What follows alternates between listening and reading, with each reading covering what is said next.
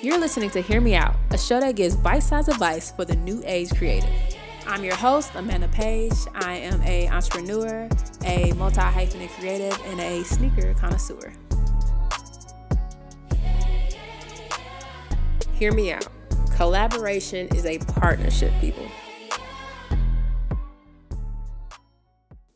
So today's episode really came about because a guy came to me and gave me his whole spiel on how he had this idea and he had this video and this like this whole grand scheme of how he wanted to do this certain project.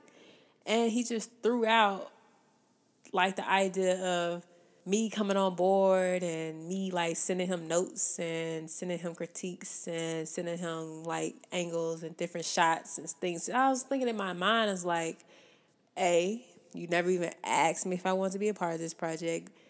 B, you don't even know where my headspace is, or even if I'm in the space of even creating this type of video content. And C, this is your project. This is your baby. Obviously, you know how you want it done. This is not a collaboration. So that stems the question How do you get the attention of somebody that you actually want to collaborate with? I feel like, first and foremost, the project should make sense and it should be it should be an authentic fit. You can't just like randomly pick somebody just because they have a lot more followers or they have more clout or they have more pool or they have better product. Like it actually has to make sense to where both parties are gaining something from it.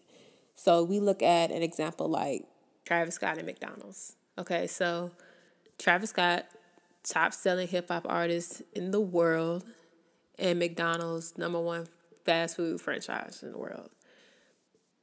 From McDonald's, he's getting access to all of these children's homes whom he's listeners of and now having a product that he's never had before. He can't just go out and create his own burger and french fries. Like that's not something he really can just do monetarily on his own. And travis scott is bringing to the table access to a culture that McDonald's hasn't really tapped into all the way and is now entering them not into a new audience but a new form of speaking to that audience.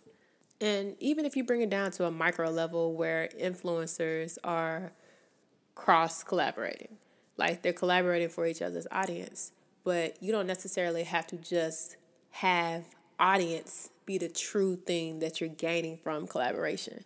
Like there's other factors that can fall into place that can be all positives for a collaboration.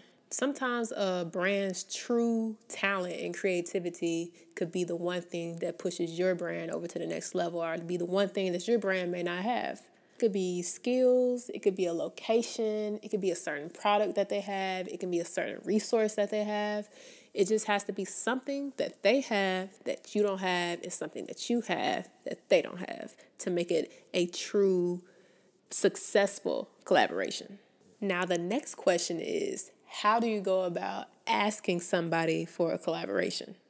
Now, from my personal experience, all of the people that I've ever worked with or wanted to work with, I just let them know that I wanted to work with them. Like it wasn't no sending anybody over or like subliminals or passive aggressive ways of letting them know. I just said, "Hey, I like your work. This is what I got going on. This is how I feel like you could contribute. Would you like to work together?" Simple. I feel like the worst way you could go about it is the same way people go about trying to holler at a girl or holler at a guy they will send over their friend or have somebody they know let them know. And it's like just tell me directly what you want why you're interested and i feel like it could go so much more smoothly from there. Plus nobody can sell your product the way you sell your products. Your friend telling me about your brand is never going to be the same way that you could tell me about your brand and how i could fall in love with it and don't get me wrong, like I love referrals. I prefer to have somebody who I know know of you. But at the same time, when it comes to dealing with business, I would rather deal with you directly versus somebody else who has nothing to do with your brand at all. And don't get discouraged by a no. Like a no right now could be a yes tomorrow or a yes next month or next a yes next year. Like sometimes people just aren't in the right space to be able to take on another project. And sometimes, especially with creatives, they really just don't know how to express that in a way that's not harsh or like a way of pushing you away. It's literally just not the right time. And follow up, you know, don't just take that no and feel like that's the end all be all also don't just hit them up when you need something. Like be somebody who's in the comments and who's supporting from a distance and like showing love regardless of if i help you or if i don't help you. That's how you build a relationship versus just coming in wanting something all the time.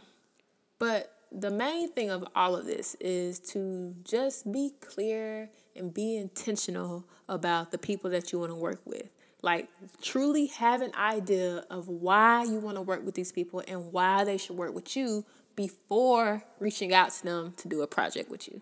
And actually do your research to make sure that this is something that they would actually not mind doing.